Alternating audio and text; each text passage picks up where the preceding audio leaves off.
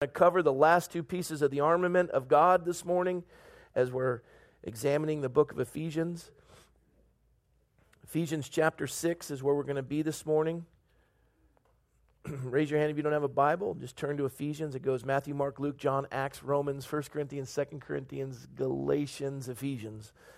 Go eat popcorn. Yeah, Galatians, Ephesians, Philippians, Colossians. Ephesians chapter 6. We stand for the reading of the word of the Lord. We sit for the word of the teacher. One we honor, the other we tolerate. So let's stand. Ephesians chapter 6. I'm just going to briefly read verse 13 and then we'll jump down to verse 17. Verse 13 says, Therefore, take up the whole armor of God that you may be able to withstand in the evil day, and having done all, to stand. And then down to Ephesians 6 17. And take the helmet of salvation and the sword of the Spirit, which is what? The Word of God. Now turn over to Hebrews 4:12. It'll be to your right. Hebrews 4:12.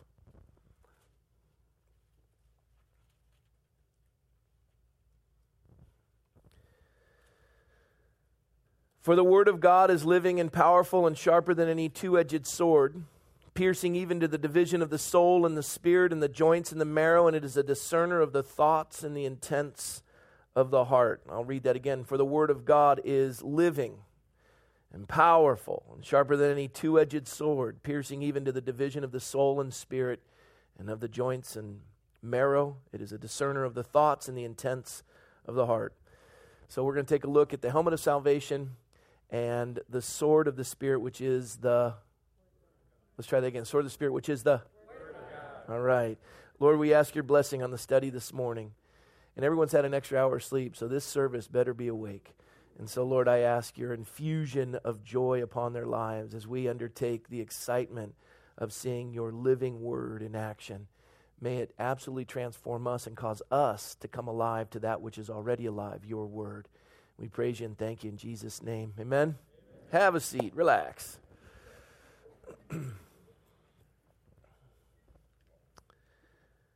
the two items uh, that we're taking a look at in regards to the armor, we've done the belt of truth and and the breastplate of righteousness and uh, the um, the the shoes of peace, and we've gone through each of these items, uh, the shield of faith, and now we're at the helmet of salvation, and we're also going to have the sword of the spirit, which is the the sword of the spirit, which is the remember it because it's going to be your role in the service today to keep you awake and keep you engaged.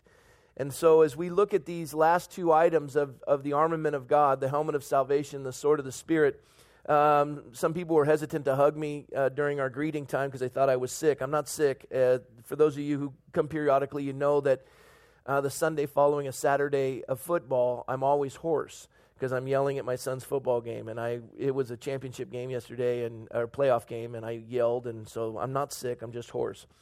And and as no, he didn't win. Thanks for reminding me, Ralph. And um, and and yet, as you watch these football games, one of the things that that is the key.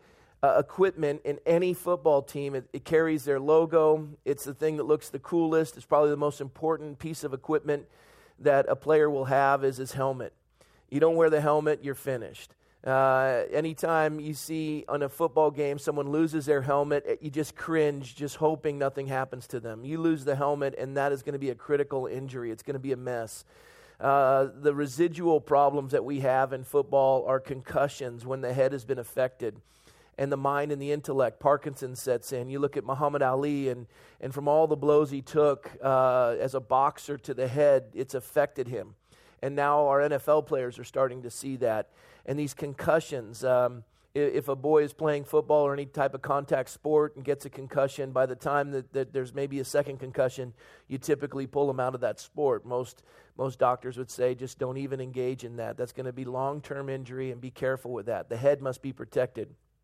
It's the key element, it's the key component to any base of equipment. And for a soldier, the helmet was absolutely important. If you ever saw the movie Saving Private Ryan and they're up on the beaches of Normandy, guy gets hit in the helmet with a bullet and he's amazed that he's not dead. He takes the helmet off to look at the bullet and then he's shot while he's taking the helmet off. It's terrible. Uh, they, they often said that happened quite often in, in combat. The helmet is a key piece of equipment that any soldier would wear. It also depicts the, the, the uh, army from which you're from, from the forces of which you associate with. And the Romans would have that depiction. It would also depict the, the regiment that they're from. Uh, they would have the uh, emblem on their helmet as well. Even to this day, our military forces follow the same concept. And when we look at this, I, I, I want us to not go any further. I don't want us to go any further until we can, we can comprehend this and apply it to our lives. This is the most important piece of equipment of all that we've studied. Don't go anywhere without it. If you don't have it, you are in trouble. You are in danger. You are not it, it, this isn't just going to be a temporary event that's going to affect you into your later stages in life this has eternal consequences that if you do not put on this piece of equipment you will be destroyed listen this helmet everyone must put it on do not leave this room without that equipment when my kids go out to ride their bike put your helmet on I'm not saying that you own a helmet, I'm saying put the helmet on. A person who puts the helmet on as opposed to someone who owns one but doesn't wear it, you can tell them because one person has bandages all over their body and they're horizontal and the other one's vertical and doing well. Put your helmet on. This is serious. You're on this earth for this sole purpose to get this piece of equipment on your person the helmet of salvation. That's why Jesus came. That's why he came. He knew we needed a Savior, salvation. We're all dying in our sin. For all have sinned and fallen short of the glory of God. Salvation is a common topic, and oftentimes you don't think you need to be saved. You mock at the idea that someone needs to save me. Well, you're drowning in sin. It's appointed once for a man to die, then judgment. You will stand before God and give an accounting of your life, whether you believe it or you don't believe it. I've told the story oftentimes, and it was when I was a lifeguard in San Diego. And I remember it was at the end of the evening, and we were patrolling the beach, and we were telling folks to move. And there was this one area where we'd had a multi, multiple rescues during the day, and the surf was big. And it had this eddy underneath the, the waves uh, where the sand had kind of churned a, a little canal. And so when the surf would come in, it would form a rip current where it would just find the least place of resistance and the water would flow back out like a river and just drag the swimmers out in a rip current. We'd had a number of rescues in that area that day, and we were keeping people away from that location. We had marked it. And, and it was me and another lifeguard, and we'd had multiple rescues. We were cold. The fog was starting to roll in with the marine layer. We had the heater on in the Jeep. We were finally just starting to get warm. We'd been in and out of the water all day. Our towels were soaking wet. We were miserable. And there was a group of folks that had been drinking and they were out there and they were, you know, waist deep and they were wearing shirts while they were swimming. And to make matters worse, you know, it was Coronado, California, San Diego, and they were wearing Raiders shirts. And I was like, let, let them drown. That's how I felt. Let them drown. Now, for you Raiders fans, you'll understand if it was reversed. You'd say, Chargers, let them drown. Okay, so just to give you an idea of how I was feeling. And so there they are in the water, and we're telling them to move 50 yards to the south away from this. This is a dangerous area, and they give us the international sign of get lost.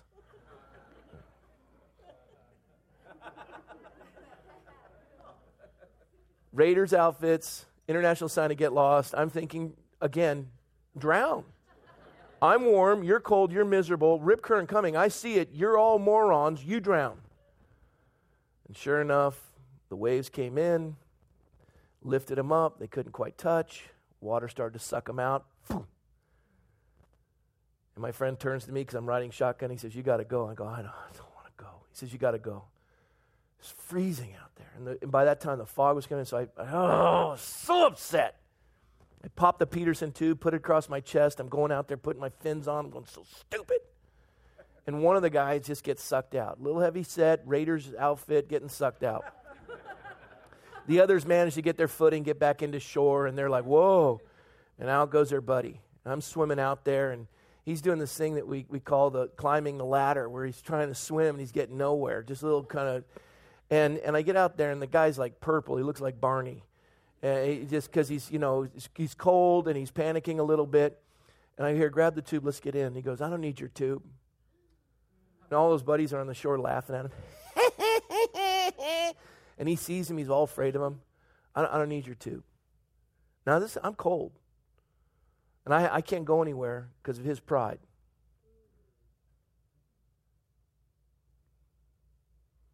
The Lord's been waiting for centuries, and He's been waiting for the expanse of your life, for your pride to re- reside. You just don't know how in danger you are. And He just sits and waits. He's patient and long suffering, and I'm floating on that tube, and I'm not the Lord. I'm irritated. And this kid's just starting to scratch even more, and he's gasping. He swallows a little water. He's coughing. I'm watching the panic set in. And finally, in desperation, he's looking at his friends laughing on the shore. He's realizing his legs are cramping. He's coughing. He goes, I, I need the tube.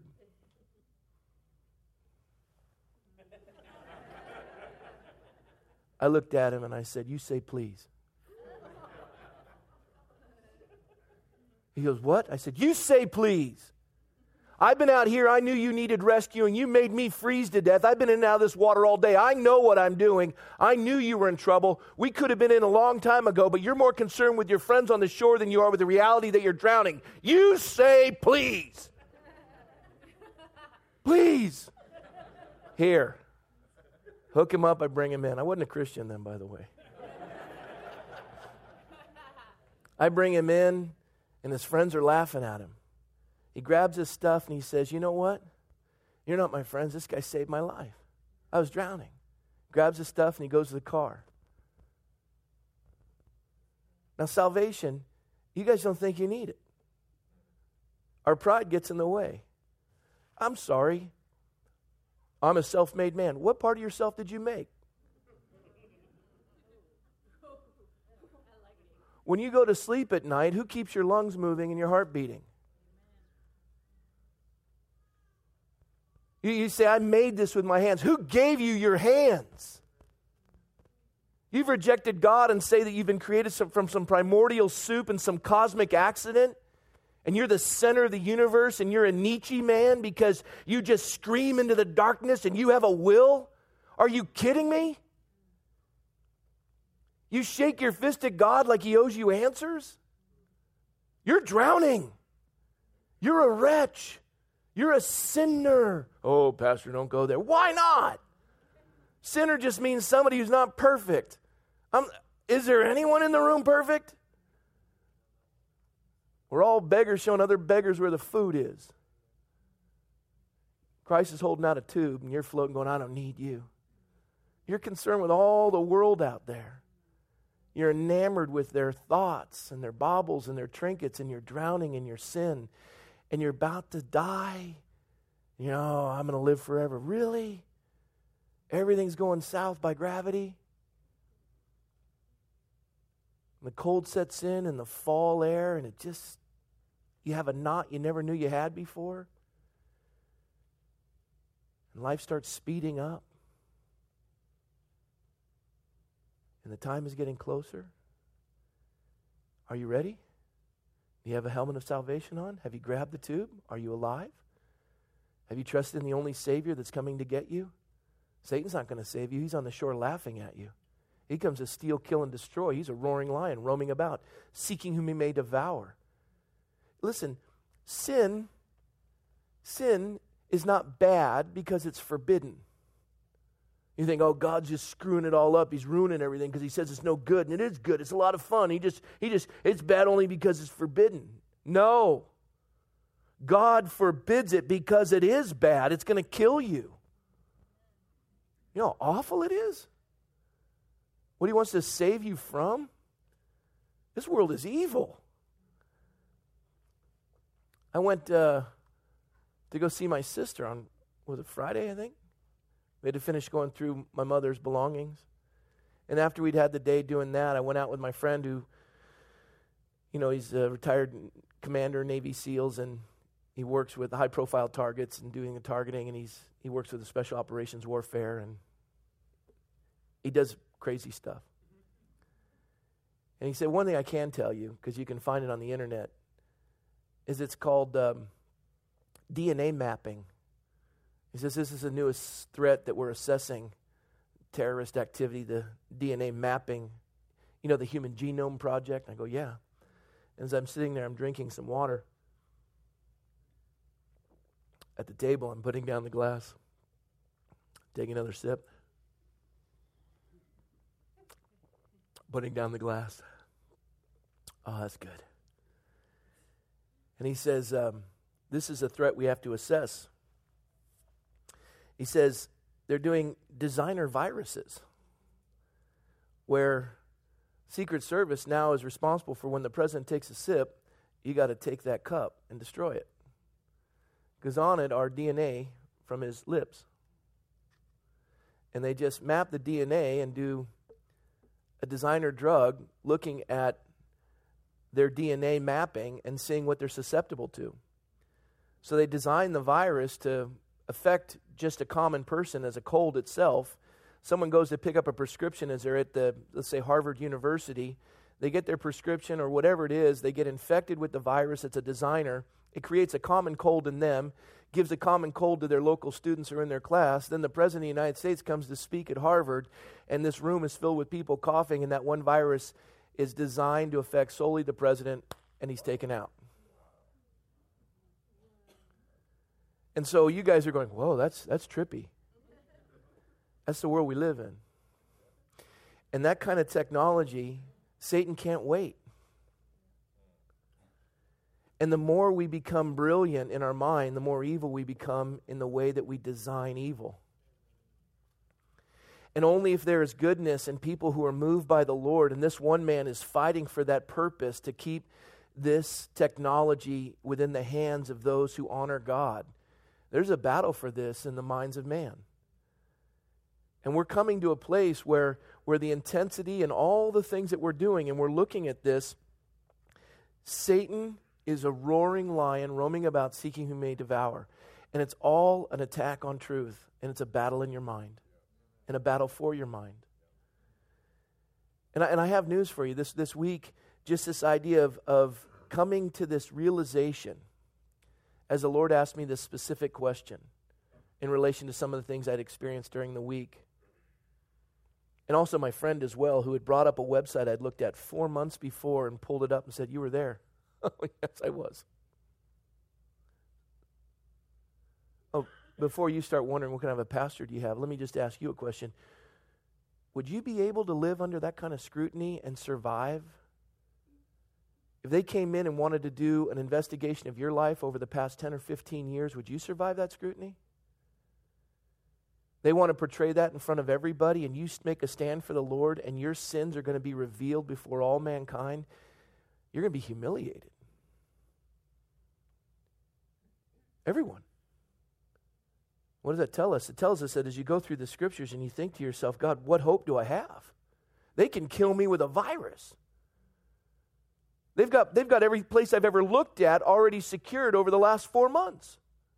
It goes even further back. Everything I've looked at, everything I've read, every phone call I've made, every text I've sent, it's all there. They know where you've been and what you've done. I was with uh, uh, Pastor Aloysius uh, from, from Uganda. He's in my car, and, and I, I, I hit OnStar to get directions, and he's like, Where's that coming from? And then I tell the lady, and all of a sudden the map shows up, and it's track. He goes, they're watching us. I go, Yeah. He goes, That's awful. He goes, But the good news is, so is God. Yes, He always has been. We've just discovered the technology.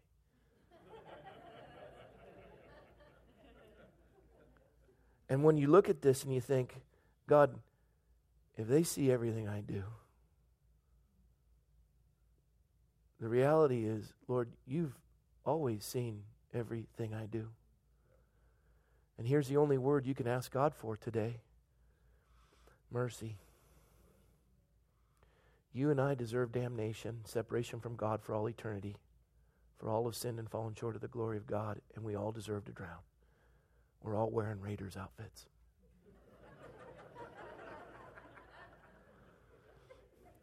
In Charger country. We deserve to drown. That's no joke, that's reality. But God doesn't want to give us what we deserve. Not only does He extend to us mercy in the tube of salvation, but He extends to us grace life and life more abundant. And we say, God, have mercy on me, a sinner. And that helmet of salvation will be applied to your life, and you will be saved. You will be saved. You will be saved. I was thinking about the passage of Scripture in Luke chapter 10.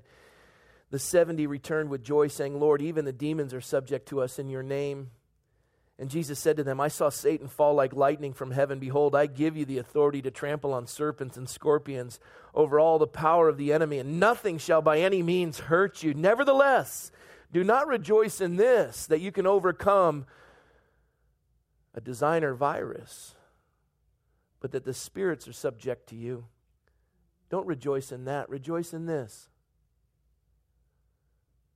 that your names are written in the Lamb's book of life.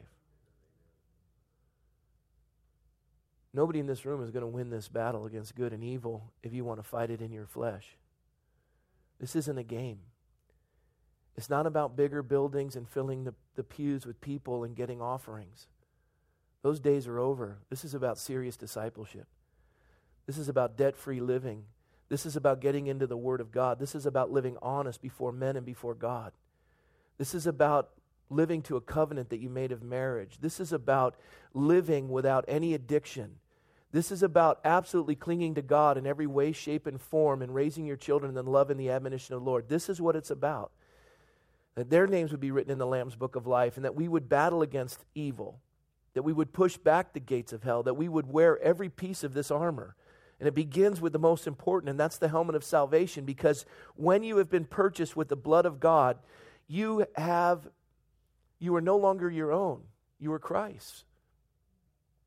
And He has saved you. You can't earn this salvation. It has nothing to do with you. You can only receive it in humility. That man couldn't save himself out in the ocean. I'm the only one who could have done it. He was a goner. I was his only hope for both of us getting out of there. He was dead. You're not going to save yourself. Ephesians 2, it makes it very simple. He says, For by grace you've been saved through faith, that not of yourselves. It is a gift of God, not of works, lest anyone should boast.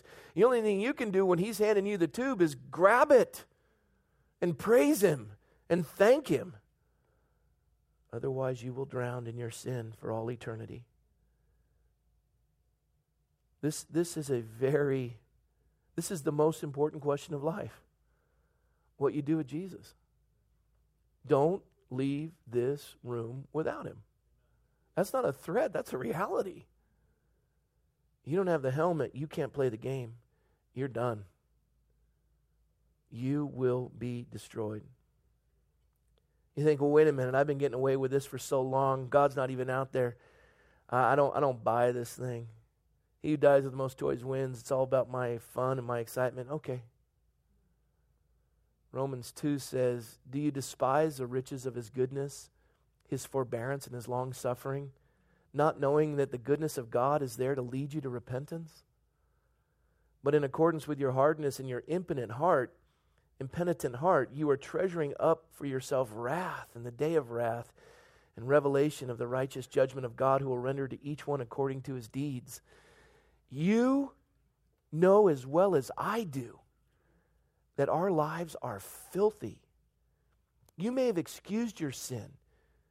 You may be able to justify your sin, but if we are going to scrutinize it and put it for everyone to see, you and I both know we won't survive that scrutiny. You know it as well as I do. This isn't a joke, this is real. We are wretches.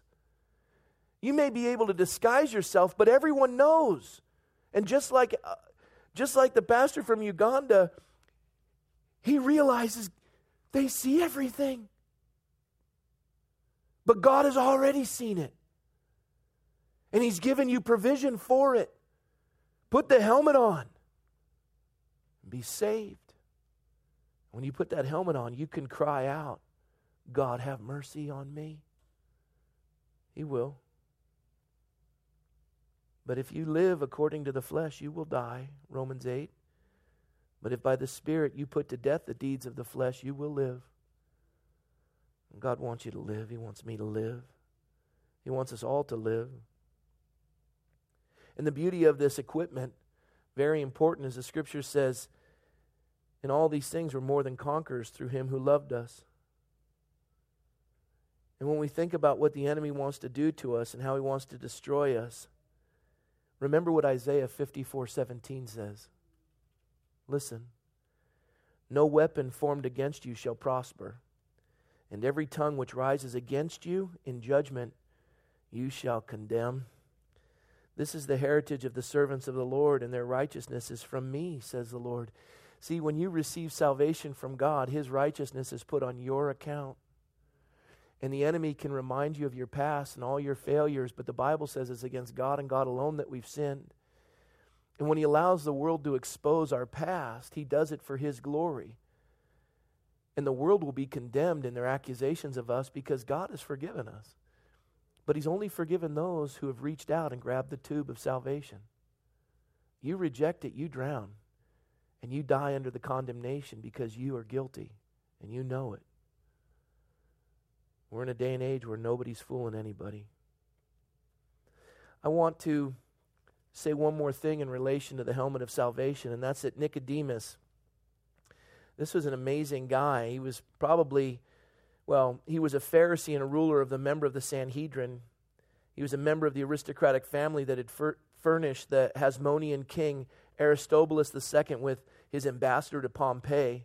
He was exceptionally rich. The Talmud ind- indicates that he was one of the four richest men in Jerusalem. And it says of Nicodemus, he, he would outrank, for the most part, all of us financially and in, in society as far as position. And he came to Jesus at night and he says, We know that you're a teacher come from God. And Jesus says, You must be born again.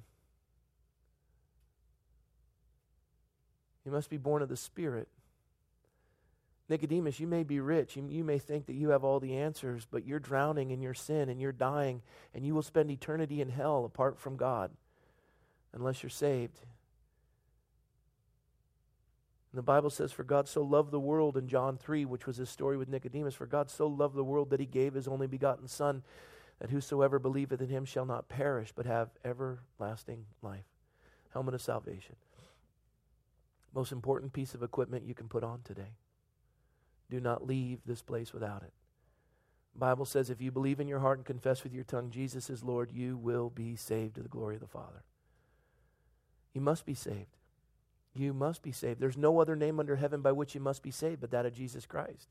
He's the one holding the tube, He's the one who paid the penalty. His body was broken, His blood was shed for the remission of your sins that you would be saved. And you receive that by faith. You reach out and you grab that, and you stay alive. Your name is written in the Lamb's book of life. You rejoice in that. And when you rejoice and you take his righteousness and you take his salvation and it's put on your account, and the accusations come and they remind you of the website you saw four months ago, or they show you the things you've did, done years before, you look at them and you say, Yes, this is true. I did all of that, but God has forgiven me, and he's the one to whom I've sinned against. And you may do with it as you please, but however you try to attack me, there is no weapon fashioned against me that will prosper. For his righteousness is on my account. And that's the heritage of the servants of the Lord, says God. We win. We put on a helmet of the winning team. And all of your past and all of your present belongs to Him and your, and your future as well. And then we come to the realization of this final portion of the armament, and this is our offensive weapon. In all that we have here, we have an offensive weapon. It's called the sword of the Spirit, which is the and as we saw in Hebrews 4:12, it's, it's a two-edged sword, which is what the Romans used. It's amazing. It was sharp on both sides, so when you stick it, it just separates and leaves a wound like you can't imagine. Romans knew what they were doing. The only thing that was of greater perfection was the triangular bayonet that was made in World War II because it was so hard to sew up. That triangular wound. The deeper you went, the wider it got. But this double edged sword, you could go one way with it and pull it the other way, and you could sever a man. And you could swing this way and come back that way, and you'd be as effective in both directions. And the weapon was, was an instrument of death like you, you can't believe. And it would stick it to the enemy. And the Lord says that this word of God that He gave us is living and it's breathing and it's sharper than any two edged sword. It's able to divide the thoughts and the intents of the heart. God's word comes in and it reveals all of our sin. It's the only book in the world where we don't read it, it reads us. We, we expose ourselves to it. God speaks to us, and we repent of it and we cling to Him. And the world has no accusation against us. We go through the battle and we cling to that word, and every accusation of the enemy is put to death because God says, Yes, you did do that sin, but my righteousness is on your account, and there's no weapon fashioned against you that will stand. And you take that word of God and you vanquish the enemy and you push back the gates of hell. And the idea is you stand for truth and you become active in the combat and you wield that sword. The greatest insult you can give me as a pastor is to tell me that I made the Word of God come alive. There isn't a greater insult that you can say to me that I made the Word of God come alive. That negates everything I teach. I don't make the Word of God come alive, it is alive. It has always been alive. If anything, God caused me to come alive to His Word. There's nothing that I add to this word that makes it significant. When God speaks, that settles it. We fall in love with it, we read it, and we absorb it. We're transformed by the renewing of our mind. Let the mind that was in Christ Jesus be in you. This word is so powerful. It's living, it's powerful, it's sharper than a two edged sword. It pierces a division of the soul and the spirit, the joints and the marrow. It's a discerner of the thoughts and the intents of the heart. You can tell me what you're saying, but God's word discerns exactly what you're saying. And you know if you're a liar because God's word will reveal that. We're children of the light, we're children of truth. We walk in the light. Colossians says, Therefore, put to death the members which are on the earth fornication, uncleanness, passion, evil desire, covetousness, idolatry. Because of these things, the wrath of God is coming upon the sons of disobedience, in which you yourselves once walked when you lived in them. But now you yourselves are to put off all of these anger, wrath, malice, blasphemy, filthy language don't lie to one another, since you've put off the old man with his deeds and have put on the new man who is renewed in knowledge according to the image of him who created him, where there's neither Greek nor Jew, circumcised nor uncircumcised, Barbarian or Scythian, slave or free, but Christ is all and in all. The only way we're going to win this battle is to uh, cling to the Lord. And this sword, this, this picture that we see, which it says the sword of the Spirit, which is the the Word of God has to be wielded. You need to fall in love with it and apply it to your life. I'll close with this portion of Scripture. Would you turn with me to 1 Samuel chapter 15? It's in the Old Testament.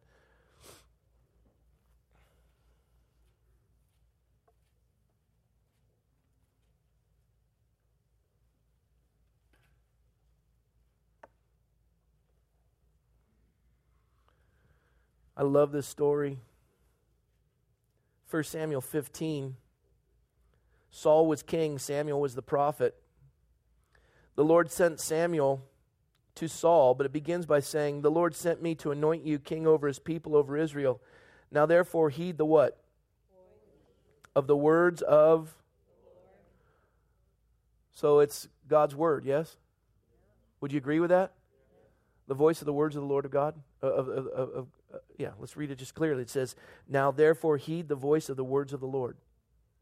Now, what is the what is what is the word of God? What is the word of God?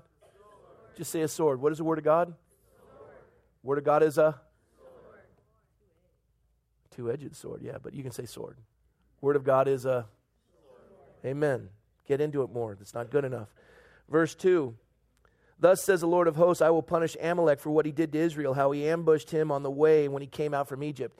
Uh, they were leaving Egypt, and all of Amalek would come out and they would prey on the weak and the feeble and the elderly, and they'd tear them apart. And God hated that because he looks out for the widow and the orphan, and Amalek was preying on the weakest of God's people. And so God is ready to bring judgment on this destroyer of God's people. Verse 3, he says through the word of the Lord, through Samuel, now go and attack Amalek and utterly destroy all. Everyone say all. All that they have. Do not spare them, but kill both man, woman, infant, nursing child, ox, sheep, camel, and donkey. Ha! Scorched earth policy. Pastor, How could they kill a nursing infant? There are none righteous, no, not one. He knows. And for a world that's rejected God, a wretched sinner like you and me can't bring judgment on a holy God. He has a right to wipe us all out. And by the fact that they are part of this culture that destroys the innocent, he is destroying them. And so, God told Saul, kill them all. And I don't want anything they've ever ridden on or touched still existing on the face of the earth. That's the word of the Lord. Wipe it all out. So, Saul gathered the people together, verse 4, numbered them in Telaim, 200, etc. Verse 5, Saul came to the city of Amalek and lay in wait in the valley. Then Saul said to the Kenites, Go and depart, go down. So they started to attack the Amalekites.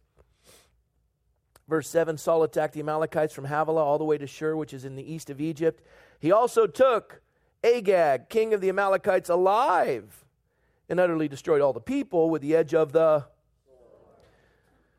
But Saul and the people spared Agag and the best of the sheep, oxen, fatlings, lamb, all that was good, but were unwilling to utterly destroy them.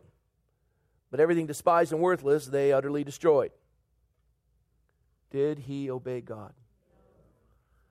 Listen,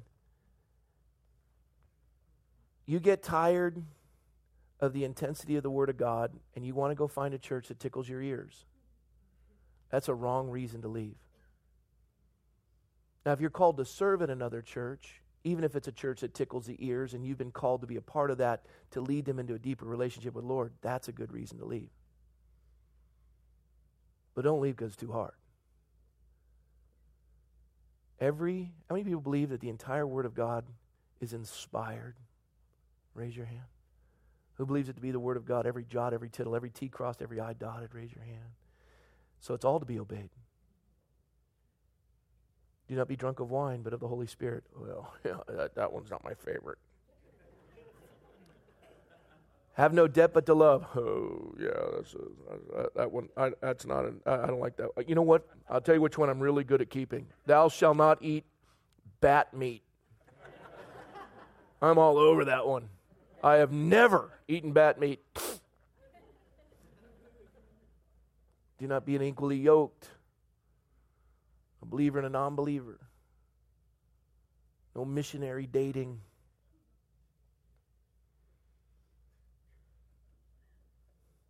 We look at it and we think, I'll take what I want and get rid of what I don't. It doesn't work that way. You're Saul. The Word of God is to be obeyed. Because if you don't apply it, whatever you don't kill will come back and kill you.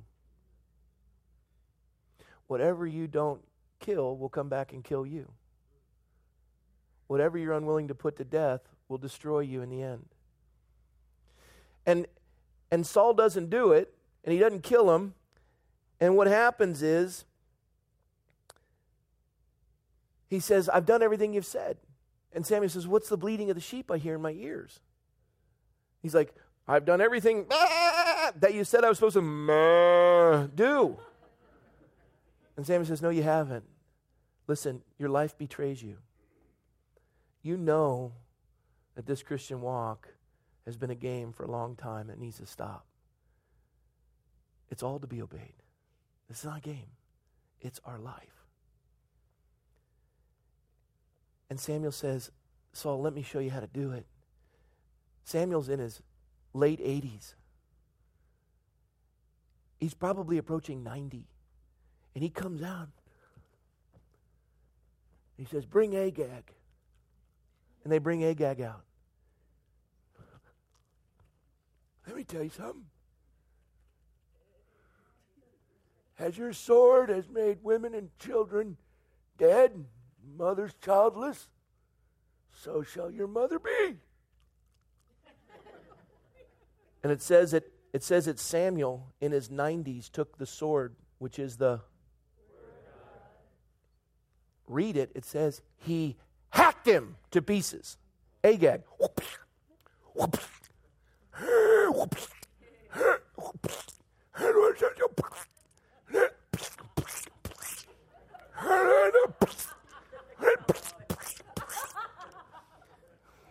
hacked him. That's the he hacked him to pieces. And he looks at Saul and he goes, That's how you do it, son. And I, I'll, I'll close with this as we go into communion.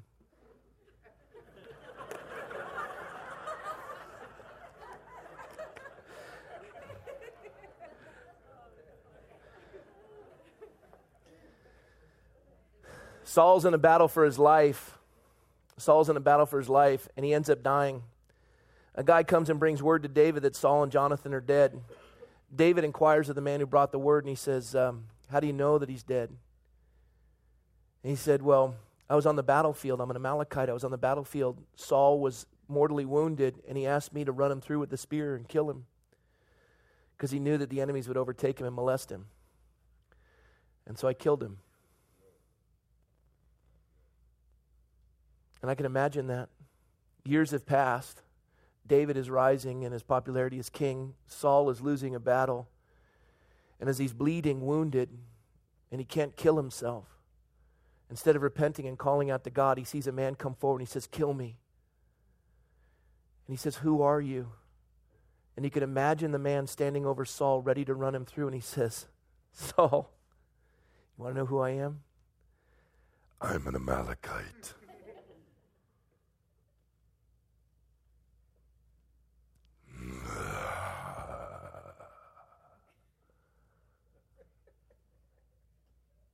That is when evil comes back to haunt you. You don't put it to death, it will come and get you. The Word of God is to be used. We live by it. We have the helmet of salvation, we have the Word of God to vanquish the enemy of our soul. And Jesus is everything to us. He gave us the ability to withstand whatever the, the future holds. And we don't need to be afraid because the scripture says we are more than conquerors in Christ Jesus. It has been secured. His body was broken, his blood was shed, that you and I would be saved. It's a battle for truth, and we have the sword. Let's use it. Let's apply it to every area of our life. No more games. This is revival. It's war. Let's give it all to Him. Come to communion and say, God, have mercy on me. You knew about it long before the world did, and I don't want Amalek coming back and running me through and laughing at my dying body as my life has been wasted. I want to be on that hill and I want to be vanquishing the enemy, not being run through by him. I want my life to count for your glory. Amalek's not going to run me through. I'm going to stick it to him. And I'm going to put that sin to death by the power of the Word of God. For no temptation has seized you but that which is common to man. And when you're being tempted, God will give you a way out. Just take the sword and use it. No more messing around. Let's come to communion and receive the gift that He's given us. Grab the tube, you're saved. Go out, take the sword, and let's put Amalek to death. Amen? I'll invite the worship team to come on up. As we're lowering the lights and getting ready for communion, I, I just want to thank the Lord for His word.